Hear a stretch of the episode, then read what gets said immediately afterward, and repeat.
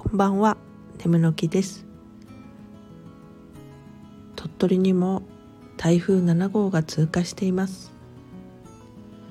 今回は川の増水が大変なことになってまして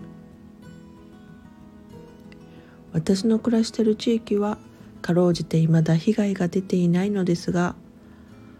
もちろん大丈夫じゃない地域もありましてね。自然のことなのでいつどこで何が起こるかわからないのが常で備えておくしか術がないのかなどうにかできんかなと思ってる次第です台風に毎回律儀に名前が付けられてますがあれは何でなのでしょうねそれではまた。